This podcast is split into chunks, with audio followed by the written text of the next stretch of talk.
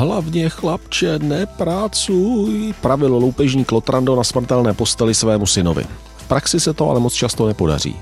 Lukáš Todt se dlouhodobě věnuje výzkumům na téma našeho vztahu k práci, k zaměstnání, k zaměstnancům a k zaměstnavatelům. Moc rozhovorů nedává a o to víc jsem rád, že souhlasil, abychom se sešli a na dané téma pohovořili. Užijte si další Houseboat Talk. Mým eh, dnešním hostem na Houseboatu je Lukáš Todt. Já si moc vážím toho, že jste přišel, protože mně přijde, že vy se k veřejným výstupům moc jako nehrnete. Eh, je to pravda, že moc jako se netlačíte do veřejného prostoru? Moc krát děkuji za pozvání. Děkuji. Je to pravda částečně. Já v momentě, kdy zejména v mé společnosti Behavio máme nějaká relevantní data, která máme pocit, že by měla zasáhnout do společenské diskuze, tak je naopak se snažit tlačíme, ale není naším cílem primárně vyrábět obličeje a být všude, ale do toho veřejného prostoru vstupovat pokud možno relevantně, protože jeden ze docela zajímavých poznatků společenských věd je, že eh, veřejný prostor je poměrně omezená kategorie a je potřeba přemýšlet o tom, eh, co se do něj pouští a jak ta veřejná debata vypadá skromnost zdobí, obzvlášť v dnešní době. Já jako exhibicionista vás nemohu než obdivovat tady v tomhle. To my jsme exhibicionisti také. Na tom zase ta firma byla i trochu, trochu založená, ale snažíme se eh, sami sebe filtrovat v tomhle někdy více, ale spíš méně úspěšně. Eh, vy jako firma Behavio se zabýváte eh, spokojeností lidí v práci. Lze to takhle říct? Mm-hmm. My máme jeden z velkých našich projektů, se jmenuje Minuty pro lepší práci, kde vlastně jak v Česku obecně, tak v konkrétních firmách měříme desítky aspektů pracovního života a snažíme se z nich sestavit obrázky toho, jak vlastně ta práce v Česku vypadá, kde máme mezery, kde máme naopak síly, jaké jsou trendy co nám hrozí, na co si dávat pozor. A pro ty jednotlivé firmy pak zase doporučujeme kroky, jakým způsobem třeba do toho pracovního života svých zaměstnanců zasahovat, aby zaměstnanci byli spokojenější, šťastnější, ale zároveň i produktivnější, aby firma rostla a byla dlouhodobě eh, udržitelná. To je výborné. Mně se totiž hrozně líbí, eh, já mám rád, eh, když je obecně součástí politiky, ať už firmy nebo celého státu, jako té politické politiky, i myšlenka na spokojenost. Ono v té postprotestantské Evropě, ve které furt tak v hlavě zvoní žádná spokojenost, makej, dři, pracuj, zapři se a pak teprve tvoříš hodnoty, tak to je taková jako nepopulární věc, ale mi se hrozně líbí, když se dokonce daří i podnikat tímhle směrem mm-hmm. a mhm. fungovat, eh, že, že se přemýšlí o spokojenosti lidí v práci. Takže to je naše téma, do kterého se teď pustíme.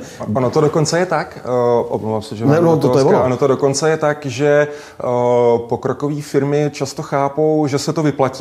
Mm-hmm. Že uh, ty data tohle ukazují poměrně, poměrně jednoznačně, že to, uh, přestože uh, samozřejmě vedení firm často řeší primárně samozřejmě, aby firma byla zisková a to je, řekněme, v pořádku, ale že tohle opravdu do té, do té ziskovosti, produktivity, růstu firmy, ale třeba fluktuace zaměstnanců zasahuje poměrně zá, zásadně. Dám vám třeba příklad.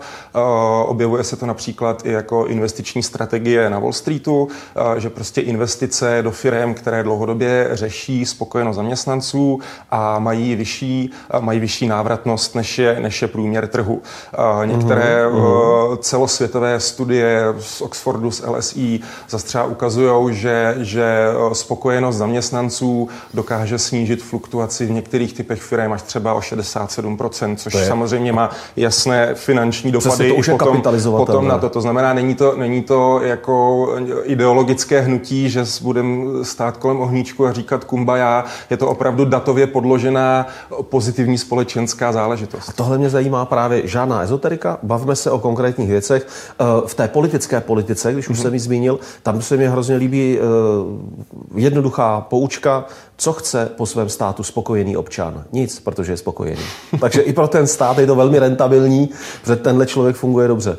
Tak mi řekněte, čím je způsobeno, aby člověk byl v Čech, byl, nebo a Češka byli, byli v práci spokojení. Hodně hmm. peněz a všechno ostatní je v pohodě. To už asi neplatí. No, eh, první, co člověka napadne, jsou samozřejmě ty peníze a roli hrají. To si zase nemůžeme eh, nalhávat, že na penězích, na penězích nezáleží a celkem, jak by člověk očekával, eh, čím je člověk níž na té příjmové škále, tak tím větší ta spokojenost s platem v tom, v tom hraje roli. To znamená, zdá se, že je to podmínka nutná, nikoliv, nikoliv postačující. Mm-hmm. V momentě, kdy se dostaneme třeba do horních dvou třetin příjmových kategorií, to znamená, netýká se to opravdu jenom těch vysloveně A kolik vysoko... to zhruba je peněz, ty horní dvě třetiny v České no, republice? V České, v České republice v tuhle chvíli, no to jste mě docela dostal, myslím, že to je nějakých 28 tisíc plus, možná 25 tisíc no, plus. To nemusí být eh, přesně, to je pro představu, aby si jo. člověk eh, řekl, kde se vůbec pohybují horní dvě třetiny mm-hmm. příjmů v naší zemi. Klidně, já, já to řeknu, 25 plus. A vy mě nebudete úplně rozporovat. Nebudu, nebudu vám, nebudu vám tohle, eh, tohle rozporovat. Eh, samozřejmě většina Čechů má nižší než, než průměrnou mzdu, eh, ale, ale někde, někde tak v polovině těch 20 tisíc, 20, 20 tisíc tam to, tam to začíná se při, ne, ne lámat se, je to uh-huh, samozřejmě uh-huh. celé, celé na škále, ale rozhodně se dá říct, že čím je ten příjem, příjem vyšší, tak tím větší roli hrajou další faktory, které často nazýváme faktory měkkými a je poměrně a náročné, je, náročné je uchopit. Jsou to věci typu spokojenost se šéfem, jakým způsobem se lidi vztahují k sobě v té práci, jestli jsou dobře informovaní, ví, o co té firmě jde, ví, jakým způsobem směřuje, ví, co se o nich očekává, neboli ví, do jaké míry ta očekávání plní. To je třeba, to se ukazuje, že byl jeden z nejdůležitějších aspektů v těchto z těch, z těch výzkumech. Máme občas pocit z některých, z některých i třeba mediálních výstupů, že řekněme mileniálové řeší primárně, jak jsou prospěšní planetě, jak uh-huh. zachraňují svět. Na té pracovní úrovni se tohle neukazuje ani přes různé věkové kategorie, kde Tohle taky hraje roli samozřejmě, ale mnohem větší roli eh, hraje eh, takzvaná užitečnost eh, pro tu práci samotnou. To znamená, jestli se člověk cítí užitečně pro vlastně toho svého zaměstnavatele v té mm-hmm. svojí pozici pro tu firmu, neboli blížší košile nežli kabát v tomhle tom. A na tom je zajímavý to, že spousta těchto z těch soft faktorů opravdu má jako souvislou hlavičku, kterou bych nazval komunikace. Protože eh, to, jestli je člověk eh, v té své práci užitečný, to je něco, co mu ta firma může říct. Uh-huh. To, jakým způsobem, jestli ví, o co té firmě jde, tomu ta firma taky může říct. A tohle je třeba věc, u který se v českých firmách ukazují poměrně velké mezery, protože komunikace ve firmě opravdu není čtvrtletní e-mail, dařilo se nám takhle a bez vás by to nešlo. Uh-huh. Komunikace je jako dost individuální záležitost. To znamená, hodně často záleží na těch tom středním managementu, řekněme, to znamená těch šéfech těch týmů. No a uh, tam se ukazuje, jak, jak na té české populaci, tak uh, potom v těch konkrétních firmách, že moc neumíme, a teď myslím vedení firem, uh, neumí těm svým vedoucím pracovníkům vlastně dát nástroje k tomu, aby dobře vedli lidi. A uhum, zároveň jim neumí sdělit, že uh, je to jejich práce že vlastně typicky se ukazuje, že eh, ten, ten jako šéf, eh, který ho vnímáme, eh, je někdo, koho vnímáme jako odborníka, ale někoho, kdo to neumí s lidmi. To má není pravda, že bychom nenáviděli, nenáviděli svoje šéfy, ale ta konečná komunikace, která stejně bude na těch vedoucích těch týmů, u nás opravdu hapruje a má to opravdu jako reální finanční důsledky. My jsme na základě jednoho modelu britských ekonomů spočítali, že v momentě, kdyby se podařilo zvýšit českých zaměstnanců o 20% až jednu čtvrtinu, že by to znamenalo přibližně 200 miliard eh, v podstatě revenue firm navíc. Páň. Což jako není úplně eh, zahoditelné. Spousta peněz. Hmm. Když si to porovnám s tím, jak teď skáčou schodky našeho dluhu a že se to, teď teda to je velmi strmý příměr, dá jako okecat Mm. Tedy přeneseně, kdyby fungovala komunikace uvnitř firm, protože to je samozřejmě už něco úplně jiného, než je schodek našeho státu, ten se nechci nějak tát, že kdyby opravdu lépe fungovala komunikace uvnitř firm, individuální a poskytovala odpovědi na otázky, které se v hlavě rojí zaměstnancům, kteří přitom už jsou zaměření na tu práci, zajímá je, chtějí v ní fungovat, jsou nějak motivovaní, tak to těm českým firmám může přinést o 200 miliard víc. Uh je to jedna z věcí, které, které rozhodně jako by se v řádu desítek miliard mohly, mohly v tomhle tom pohybovat. Uh, aby to zase neznělo, že to je jenom o kecání. Ne. Ono je to v podstatě jako uspět, větší soustředění na, na celý ten balík věcí, to znamená, začneme aktivně řešit, jakým způsobem je třeba zadávaná práce. To znamená, ukazuje se, že pozitivní efekt může mít v momentě, kdy práce není zadaná do posledního detailu. To znamená, že ten člověk se... svobody chci mít svůj kousek svobody, ale my v tom vidíme spíš uh, právě tu užitečnost. V momentě, Své kdy já to můžu a přesně tak, v momentě, kdy já to můžu vlastně jako dokončit, uh, nebo to domyslet, nebo to dodělat, tak uh, v tom mám vlastně ten pocit užitečnosti toho, že to jsem já, že to je ten můj speciální přídavek k tomu, co se v té firmě potažmo na tom, na tom trhu děje. Uhum. Mě napadla zase, je to vulgarizace, ale nechci to tím zhodit, chci to spíš jako zjednodušit. Když zadání končí, je smysluplné zadání, končí větou a pak to nějak dokončí, však ty budeš vědět jak, tak to vlastně není chyba. Uh Obecně to určitě chyba není, ale určitě záleží na konkrétní, Přesně, konkrétní situaci. Záleží, záleží opravdu na tom, jak ta, jak ta práce vypadá a samozřejmě další aspekt, co se, co se v těchto těch výzkumech projevuje, eh, je, že na to, aby to ty zaměstnanci mohli dokončit, eh, tak musí mít opravdu velkou podporu té firmy a ta jim k tomu musí dát kompetence a nástroje. To znamená, eh, zejména, a to je taky jedna docela, docela zajímavost, ta se nám teda ukázala zatím spíše ve ve státní správě nebo ve, u státních zaměstnanců, kde je poměrně rychlý trak na, na senioritu. My jsme dělali tohle mm-hmm. třeba case study na ministerstvu životního prostředí, kde se ukázalo, že ta podpora eh, těch, řekněme, seniornějších zaměstnanců končí velice předčasně, kdy ještě sami nedokážou, řekněme, tu práci sami dokončit, na to učit nějaké ostatní a byl to třeba jeden z důvodů, proč, proč odsaď lidi odcházeli. Co nám chybí v práci, nám Čechům a Češkám? To taky určitě z vašich výzkumů přichází. Na co si žehráme? Co nám vadí na našich zaměstnáních? Uh, co nám vadí, tak uh, Nejčastěji jsou to asi vztahy s kolegy, to znamená jakoby vztahy na pracovišti. Uh, ta míra, je to, je to hodně rozdílné u, řekněme, ofisů a, a, a modrých límečků, ale opravdu se ukazuje, že i v té práci, kam tak občas vzniká takový všeobecný pocit, že si tam chodíme pro peníze.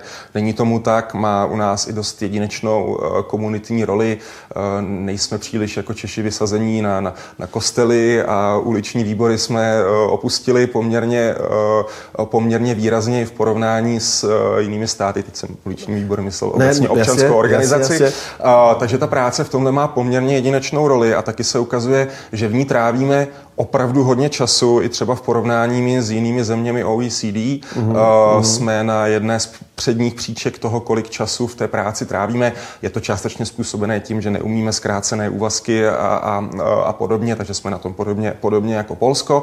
Ale právě proto, že v ní trávíme hodně času a toho komunitního vyžití nemáme až tolik v porovnání s jinými státy, tak se ten sociální aspekt ukazuje jako poměrně důležitý.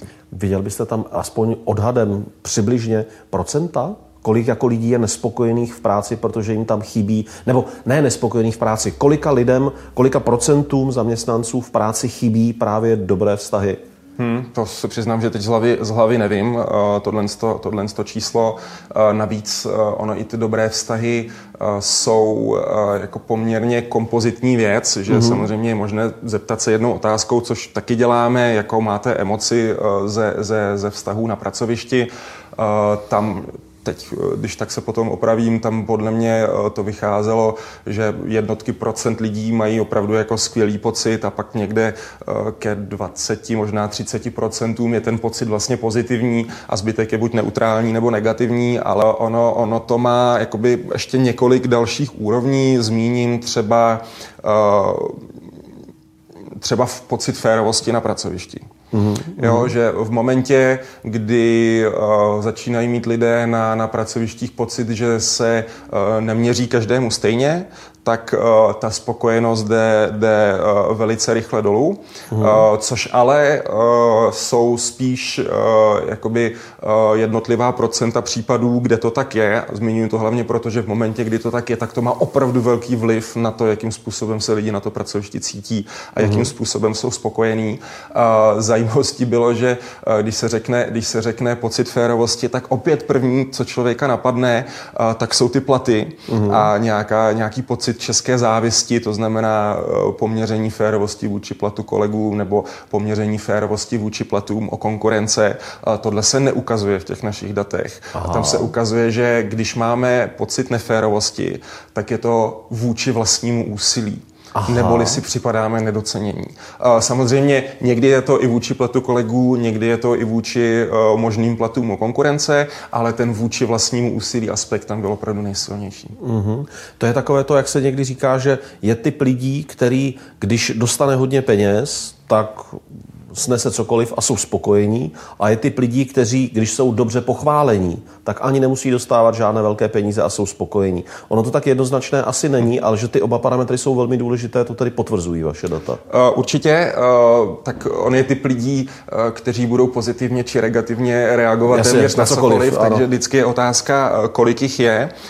Nicméně tohle teda nejsou naše data, tohle zase, zase budu, budu referovat k zahraničním studiím, že i když se třeba kouknem na tak extrémní průmysly, jako třeba investiční bankovnictví, kde bychom čekali, že to je eh, trochu člověk člověku eh, vlkem a velmi, mm. velmi žraločí prostředí, tak eh, tam se ukázalo, že, že důraz na, na spokojenost těch zaměstnanců v tomto měl i větší vliv než v jiných odvětvích, kde by to mhm. člověk třeba čekal víc. No, právě proto, že tam tenhle důraz často, často chybí. To znamená, je to opravdu, je to opravdu tak, že uh, tyhle ty efekty chválení, ale i odměňování uh, hrají roli všude, ale v různém, v různém poměru. Proto je důležité to brát vždycky firmu od firmy a nikoliv, nikoliv obecně. To je mimochodem to chválení, co jste zmínil. Uh, to se teda taky ukázalo, uh, že neumíme příliš uh, chválit. Ono to je mnohdy dáváno za ctnost. Já jsem takový ten přísný šéf, já, já nechválím. A to je chyba. Uh, jo, určitě. A uh, zároveň to uh, není něco, co by se ten šéf nebo ta firma mohli dozvědět napřímo, protože nikdo vám neřekne, že v práci nespokojený, protože z posledních pět týdnů nikdo nepochválil, tohle lidi ani sami neví, nemůžete mm-hmm. se jich ptát na věci, které jako, tu, já nevím, když se teď zamyslíte, uh, bych se jako, na to ptal. Uh, přesně, tak je potřeba, je potřeba tohle modelovat nebo nějak statisticky vyhodnocovat, uh, do jaké míry třeba úroveň a frekvence chválení a od koho, rozdělujeme to třeba na vedení firem, šéfy, kolegy, Eh, má potom vliv na tu celkovou, celkovou spokojenost. To znamená, necháme to ty lidi eh, spojovat, eh, spojovat samotné a ukazuje se, že je u nás asi čtvrtina lidí, který nechválí vlastně vůbec nikdo, mm, přičemž mm. ta, ta jakoby efekt toho chválení je známý. Prostě v momentě, kdy se chválí, ale musí to být uvěřitelné a musí ten člověk vlastně vědět, že ta pochvala je po něm, to je celý, Tedy v celá obrovská... konkrétní pochvala za něco, jasná věc. Přesně Ocenění tak. tedy. Jo. A je celá, celá obrovská literatura eh, k tomu, eh, kdy chválit veřejně, kdy chválit eh, soukromně. Někdy se třeba ukazuje, že opravdu velký efekt mají jako nečekaný pochvaly. Jo, to, mhm. znamená, to znamená, když třeba máte toho šéfa, když se někomu povede projekt, tak samozřejmě tu pochvalu nějakým způsobem očekává a když nepřijde, tak nastává, nastává zklamání. V momentě, kdy ji neočekává, že prostě představte si svůj běžný pracovní den a teď všechno jde tak, jak si, tak jak, jako normálně. Najednou se eh, objeví někdo, nevím, z vedení firmy, šéf, kolega a řekne eh, Petře, já jsem tě chtěl říct, mám pocit, že to děláš fakt dobře, jako jak jsem hmm. si promýšlel ten Nečekám. minulý rok. Přesně, jakoby, jo, ten, ten, eh, ten důraz nebo myšlení na to je potřeba očekáváním dostat, Mm. Ale v momentě, kdy tam jsou, tak ten efekt toho pozitivního feedbacku je tím očekáváním trochu srážen. Mm, mm, mm, rozumím, rozumím. Máte nějaké informace o tom, jak se mění spokojenost s prací za ten poslední rok? Jak 30% lidí je na home officeu? tak... My máme, my máme teďko právě docela dost dat o tom, o tom home officeu, kde vlastně třetina lidí, nebo takhle většina lidí to hodnotí pozitivně, ten, ty home office. Nutno ovšem dodat, že jakoby novou zkušenost s home officem za ten poslední rok má přibližně 28% pracujících Čechů. Není to málo, ale nejsou to zdaleka všichni. Jsou tam obrovské rozdíly v typech práce. Eh, například eh, u lidí s nižším vzděláním eh, je to jenom 18%, zatímco u jakoby, lidí s vysokoškolským vzděláním je to přes 60%, takže mm-hmm. je mhm. potřeba tohle mít, tohle mít na paměti, že není, není v tomhle z těch home officech, home officech vyrovnanost, vyrovnanost. My ještě na ty dopady, řekněme, dlouhodobé na spokojenost práci čekáme, takže bych teď ještě nechci hodnotit, eh, jestli celkově jsou Češi spokojenější eh, na home officeu nebo, nebo bez něj, protože v tuhle mhm. chvíli se trochu dá říct, že je to zmatek. Uh-huh, ty firmy uh-huh. na to nebyly připravené, lidi nám říkají, že často nemají nástroje, že se ukázala špatná organizace práce, jsme zase zpátky, zpátky u, té, u té komunikace, mají těch informací teďko, teďko ještě míň. Na druhou stranu pozitivně hodnotí to, že můžou trávit víc času s rodinou, že si můžou sami zorganizovat čas, ale jaký tohle bude mít dlouhodobý efekt na jakoby celkovou spokojenost. A potažmo na produktivitu je v tuhle chvíli otevřená otázka. U té produktivity se na chvíli zastavím, tam nám, eh, tam je to rozdělený přibližně na třetiny, zatímco většina lidí ten home office, co má, tak ho hodnotí pozitivně, tak eh, třetina říká, že je produktivnější, třetina, že to vyjde tak na stejno a třetina, že to je horší. A tady je zrovna důležitý zdůraznit, že tohle je self-reporting, tohle mm-hmm. je mhm. výzkum, takže bych čekal, že, že to naopak bude, že to naopak bude, bude možná, možná míň, to znamená takové to volání, eh, že eh, končí ofisy a podobně si myslím, že si ty firmy ještě, ještě jako hodně dobře, hodně dobře, hodně dobře zhodnotí, ale eh, určitě je to, je to vidět na tom jako času stráveným doma, to znamená lidi přesně říkají, že tráví víc času, zrovna tam je vchodem docela zajímavost.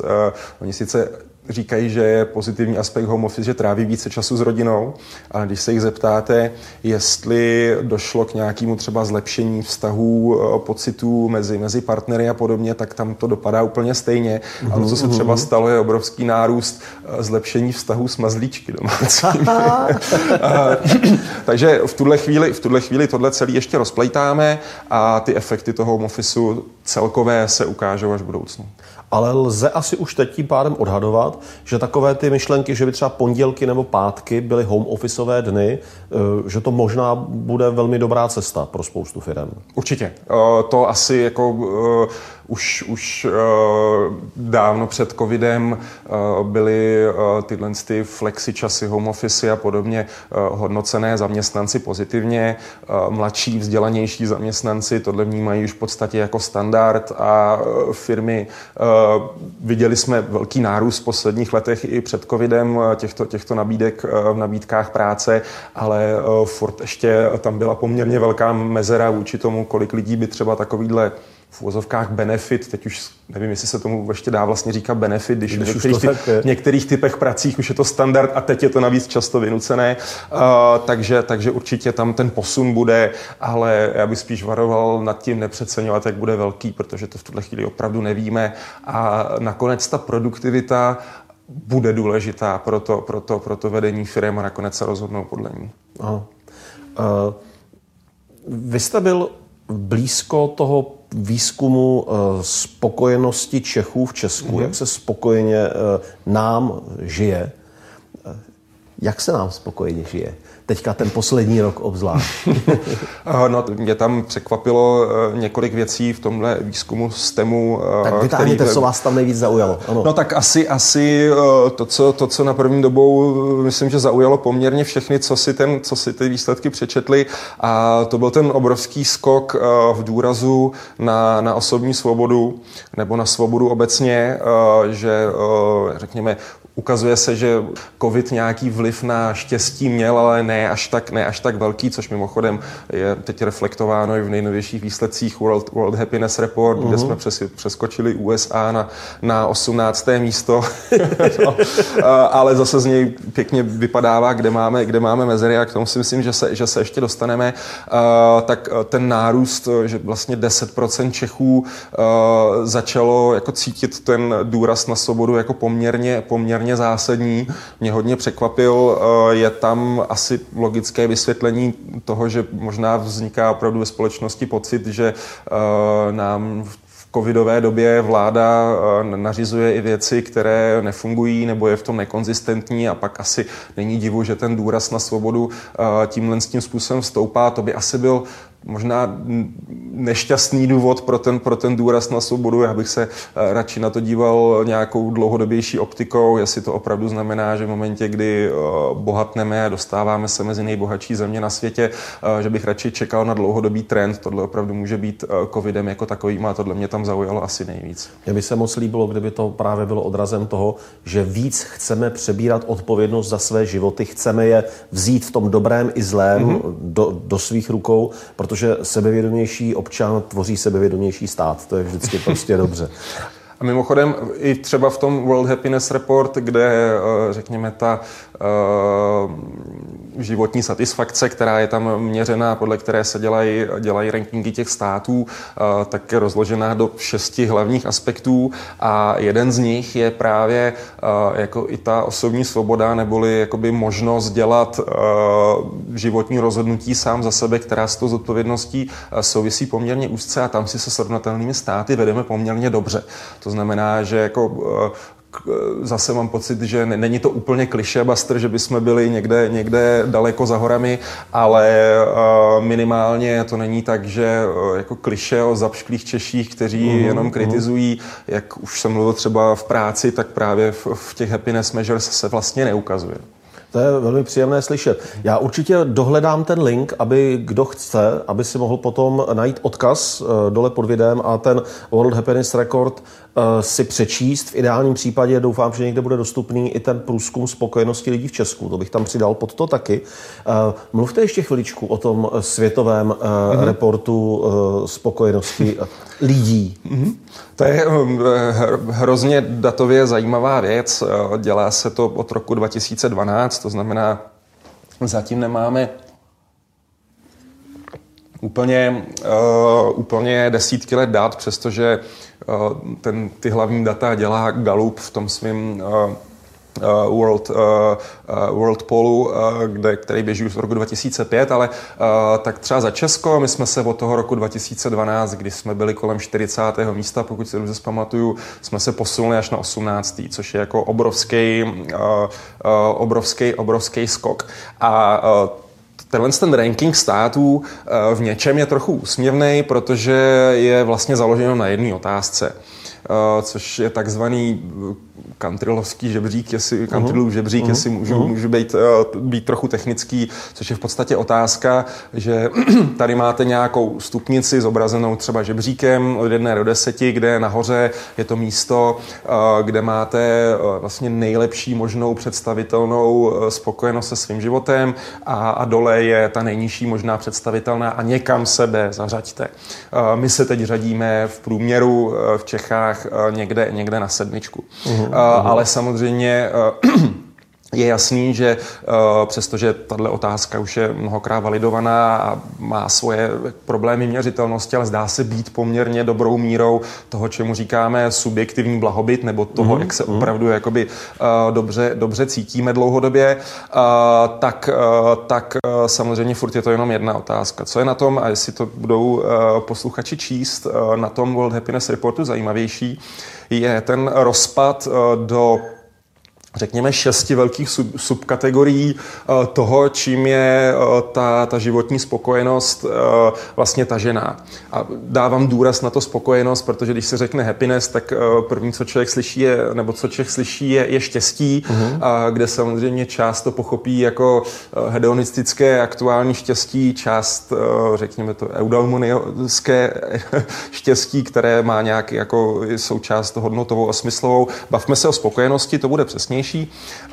A těch jakoby šest kategorií, které tam jsou v tom World Happiness Reportu, tak my vlastně se srovnatelnými státy ve čtyřech z nich eh, je vlastně všechno v pohodě a ve dvou propadáme. Uhum. Tam, kde je to v pohodě, je klasicky, je tam eh, hrubý domácí produkt na osobu, to jako není, není oddělitelné. Je tam, je tam zdravý věk dožití, neboli jakoby dokdy jsme zdraví natolik, než nás to začne výrazně omezovat v aktivním, v aktivním životě. Uhum. To máme tak, taky srovnatelné se státy, které jsou jako nám blízko eh, na tom žebříčku, pak právě ta svoboda, o které jsme mluvili, a eh, ta, ty kategorie, ve kterých propadáme, eh, je vnímání korupce ve společnosti. Mm-hmm a ve společnosti obecně. To znamená, ne, nebavíme se tady jenom o tom uh, zakázky na ministerstvech, bavíme se o uh, důvěra, důvěře v instituce. Uh, můžou to mhm. být soudy, může to být uh, zdravotní systém a, a další. A uh, další věc je kategorie, který se říká generosity, kde opravdu jako se taky, taky poměrně, poměrně propadáme. Uh, říkejme tomu asi do češtiny to přeložit jako ušlechtilost nebo mm. jako vlastně mhm. vnímání, uh, vnímání trochu vztahů ve společnosti. Jo, že třeba tohle bych zrovna vypích z té World Happiness Report uh, za, za loňský rok, nebo World Happiness Report 2021. Uh, tam už se jako nebojí říct ani věci typu, že uh, důvěra lidí v to, jestli se jim vrátí peněženka, kterou ztratili, uh, jestli, že, že má vyšší vliv na tu celkovou spokojenost, nebo vyšší vliv, více souvisí se s celkovou spokojeností se životem, eh, než eh, třeba jejich osobní příjem. Uh-huh. Jo, což, je, uh-huh. což je hrozně jako zajímavý insight a tam je docela zajímavý, že my si uh, objektivně třeba na tom vracení peněženek uh, vedem poměrně dobře v Česku, že to byly zase teda jiné studie, které z World Happiness Report nesouvisí, uh, kde koukali tenkrát, myslím, třeba asi na 25 států a řadili je podle toho, postráceli po světě výzkumníci asi 18 tisíc peněženek a koukali, kolik, se jich, kolik se jich vrátí a ještě koukali na to, jestli se to liší podle toho, kolik v ní je peněz. Ano, ano, ano. A, a to, to bylo hrozně zajímavé. Ukázalo se, že čím víc v ní je peněz, peněz, tak tím spíše se vrátí, když některé státy, některé státy to měly naopak. A Česko dopadlo hrozně dobře. Já si vzpomínám, že jsme byli snad jako třetí, kde se prostě těch peněženek vrátilo 80-90%, jako obrovské. Ale my si to osobně nemyslíme. Ale nemyslíme si to, přesně to je tak. Věc. Takže je to, je to jako vnímání, vnímání téhle věci, je to, co pak jakoby tu uh, spokojenost uh, může ovlivnit. Takže to zažité kliše Češi pořád nadávají, by se mělo poopravit. Češi pořád nadávají sami na sebe a nemají proč. Alespoň v některých ohledech. Tak. Já, eh, mně se líbí, jak, jak s vámi hovořím jako s exaktním profesionálem, tak vždycky, když řeknu takovou tu jenom líbivou, zjednodušující frázi, tak vy se tak zarazíte a teď vám hlavou běží ty čísla a říkáte si, toto ne, toto ne, toto jo. A já přesně na vás vidím, jak to poměřujete realitou. To je nesmírně cené. Já jsem tomu velice rád, protože těch domněnek eh, ve veřejném prostoru napovídá spousta lidí mraky, včetně mě. A je hrozně cené, když tak. do té debaty přijdete vy. Často, často i mě, ale... Vy jste nesmírně zajímavý, vy jste prezentoval nesmírně zajímavý průzkum, abych dodržel pořadí slov v české větě tak, jak má být. V protikladu těch myšlenek, jak jsem si je skládal. Tuším, loni to bylo v Senátu na konferenci Šťastné Česko, kdy jste popisoval vývoj reálného stavu ekonomiky ve Spojených státech v době krize uh-huh. a vývoj pocitu spokojenosti Američanů. Prosím vás, řekněte to i teď, protože jo. mi přijde, že to je nesmírně jako cenný soubor dat, se kterým je dobré pracovat, je dobré mít to v hlavě. Uh, tak uh, jestli můžu začít malinko ze široka u tohohle, tak uh, celé uh, tohle pozorování eh, směřovalo eh, k jednomu důležitému závěru, eh, který je opakovaný v mnoha, mnoha, v mnoha, mnoha datových, datových studiích a to je, že opravdu máme neuvěřitelnou schopnost jako lidská rasa si na spousta věcí vzniknout, zvyknout. To znamená, dám vám, dám vám třeba příklad, lidé, kteří mají nějaké postižení nebo mají nějaké, stalo se jim nějaké zranění, který už bude ovlivňovat po zbytek života, tak po době přibližně jednoho roku reportují stejné úrovně životní spokojenosti, satisfakce jako, jako celková populace, někdy i vyšší, tam pak mhm, vznikají takové ty mhm, mhm. oblíbené historky, že, že, že ta adverzita nám něčem pomáhá. Tohle bych možná, když se, když se podíváme na, řekněme, jako souborný data, tak adverzita pomáhá, ale čeho moc škodí, tak zrovna tady bych byl, bych byl klidně, klidně pro takový lakoničtější výraz v momentě, kdy třeba se měří něco, čemu se říká kumulativní životní adverzita nebo kumulativní životní neštěstí, což je opravdu počet opravdu negativních událostí v životě. ran. Uh, přesně, může to být uh, smrt blízkého člověka, může to být právě nějaké výrazné zranění, uh, zneužívání v dětství uh, a podobně. Uh, tak uh, ten vliv, uh, nebo vliv zase souvislost s tou uh, životní, uh, životní spokojeností uh, je v těch jednotkách událostí v momentě, kdy je jedna, dvě, uh, tak vlastně má ten vliv pozitivní, neboli možná by se dalo říct, že si vážíme uh, toho, co toho, co máme, potom víc, ale někde od tří a více těchto událostí je tam poměrně rychlý pokles a opravdu v momentě, kdy někdo má fakt nešťastný život, měřeno tedy ne, tak už je to, tak už je to opravdu, opravdu ten vliv na tu, na tu životní spokojenost je, je negativní. Uh, stejně tak si dokážeme uh, zvyknout na výpadky příjmu třeba, mm. uh, že uh, když se podíváme na křivky toho, uh, jak souvisí výpadek příjmu uh, se, se spokojeností, tak samozřejmě v první fázi je tam, je tam obrovský nárůst, eh, ale eh, po řádově měsících, roce a více nastává, nastává pokles téměř na, na, na původní úroveň. Eh, takže schopnost, schopnost si zvyknout, stejně tak,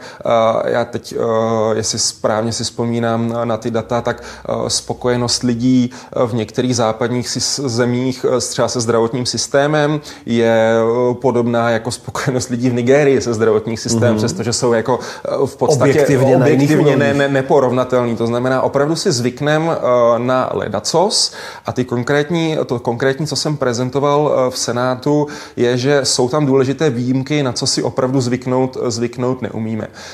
Teda někdy v pozitivním, někdy v negativním slova smyslu. Asi bych řekl dvě nejradši. Jedno je nejistota. Mm-hmm. Uh, neboli, že uh, nevíme, uh, co bude následovat jak v našem osobním životě, tak uh, třeba ve společenském vývoji, ekonomickém vývoji. Ta nejistota je tam vždycky, samozřejmě nikdo nemá jakoby křišťálovou kouli. Ale její nárůst opravdu velice rychle je kopírovaný velkým poklesem v tom subjektivně vnímaném štěstí nebo, nebo spokojenosti. Typicky je tohle třeba v začátcích ekonomických krizí. A zajímavost na tom je, že ještě v době, kdy se věci zhoršují, to byly právě ta data, mm-hmm. ta data z USA, v době, kdy stále narůstal uh, počet lidí, kteří přicházeli o domovy, stále narůstala nezaměstnanost a míra chudoby v USA narůstala až do roku 2014, jo, takže to se opravdu... Mm-hmm. Uh, tak přestože se všechno ještě zhoršovalo a ten výhled byl vlastně špatný, tak uh, už se začaly objevovat zprávy o tom, že už víme, jak špatné to bude. Bude. Mm-hmm. A v tu mhm. chvíli je ten subjektivně vnímaný pocit štěstí, spokojenosti začal velice rychle růst, takže tam by byla taková jako vidlička v tom, že uh, zatímco ekonomika se pořád zhoršovala, tak uh, spokojenost už zač- začínala, začínala stoupat. To znamená, ta nejistota to opravdu není jako událost, to je nějaký specifický, specifický uh, fenomén, který je asi vlastní zejména nám jako biologickému druhu, protože opravdu žádný jiný živočišný druh nemá schopnost myslet na to, co bude dva roky dopředu a e, být z toho e, zkroušený nebo naopak k tomu hledět, hledět optimisticky. Tak to je nejistota, na tu si zvyknout úplně jakoby neumíme, e, zdá se. A druhý aspekt je třeba, jako dobrý příklad, je třeba úroveň důvěry ve společnosti. Už jsme to tady, už jsme to tady jednou zmínili. To není tak, že když si začneme více věřit a začneme věřit více svým institucím, že by to to v jednu chvíli naskočil pocit spokojenosti a postupně už se si na to jako zvykneme a už nás to jako vlastně nezajímá. Ne, tohle to má opravdu jako dlouhodobé efekty, které vydrží. Mm-hmm. Já vám mnohokrát děkuji. Uh, říkám si, jak já nevím, co nevím. Není něco, co byste rád ještě zmínil v rámci naší debaty o spokojenosti Čechů, spokojenosti lidí na světě, ať už v práci, nebo v naší zemi, nebo mm-hmm. v té dnešní turbulentní době? Já bych možná asi zmínil uh, jeden aspekt, který v tomhle typu debat často slyším, a to je vlastně stavění těchto subjektivních měr anebo i nějakých jako víc soft faktorů uh, proti ekonomickému růstu. Uh, tyhle dvě věci vůbec nejdou proti sobě a že tady na jedné straně občas se slyšet, vykašleme se na ekonomický růst, stejně to nic neznamená a, a mm-hmm. pojďme být mm-hmm. šťastný, tak To je takové ne. módní No, je to velice kliše, módní. Uh, takhle v průměru se to opravdu neukazuje, že uh, růst HDP, bych to přeložil, tak asi tak zdvojnásobení, zdvojnásobení HDP na osobu zvýší uh, ten pocit spokojenosti měřeno World Happiness Report přibližně o 0,7 bodů z těch deseti, to je což hodně. je rozdíl desítek míst, jo, to je opravdu jako, že se posunete z Belgie do Kazachstánu, jako mm-hmm, to, to, je, mm-hmm. to je opravdu, opravdu hodně. Na druhou, Belgie. na druhou stranu uh, přibližně pro třetinu států to neplatí mm-hmm. a ten směr, nikoli velikost, ale směr je opačný, to znamená mm-hmm. uh, růst ano, ale růst k čemu a je potřeba mm-hmm. a tam právě mm-hmm. pak je zajímavé do téhle debaty uh, vstoupit uh, těmi, nechci říkat dalšími faktory, ale stejně důležitými faktory, eh, které ale mimochodem v odborných debatách jsou normálně zmiňované. Bavíme se o kvalitě zdravotnictví, kvalitě institucí, eh, vláda práva, sociální systémy, jejich desítky mm, úroveň vzdělání mm, a tak dále a jejich vnímání, samozřejmě, to taky ještě potřeba, mm, je potřeba mm, odlišit. Mm, a tohle jsou věci, které již i autor míry HDP Simon Kuzněc, už když se svět adaptoval HDP, že v roce 44 na konferenci Bretton Woods, tak varoval, pozor, toto není míra blahobytu, eh, je to dobrá míra toho, eh, co vyrobíme, ale eh, musíme se zároveň bavit o tom, k čemu je to dobré.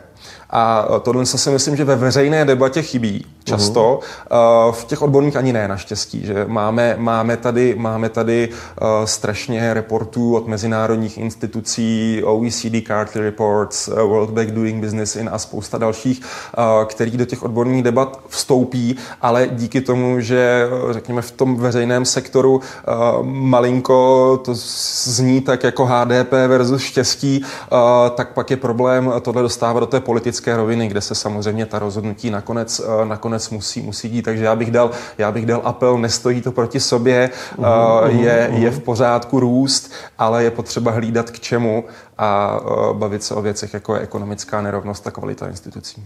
Já vám mnohokrát děkuji za tohle povídání. Děkuji pěkně. Děkuji za pozvání.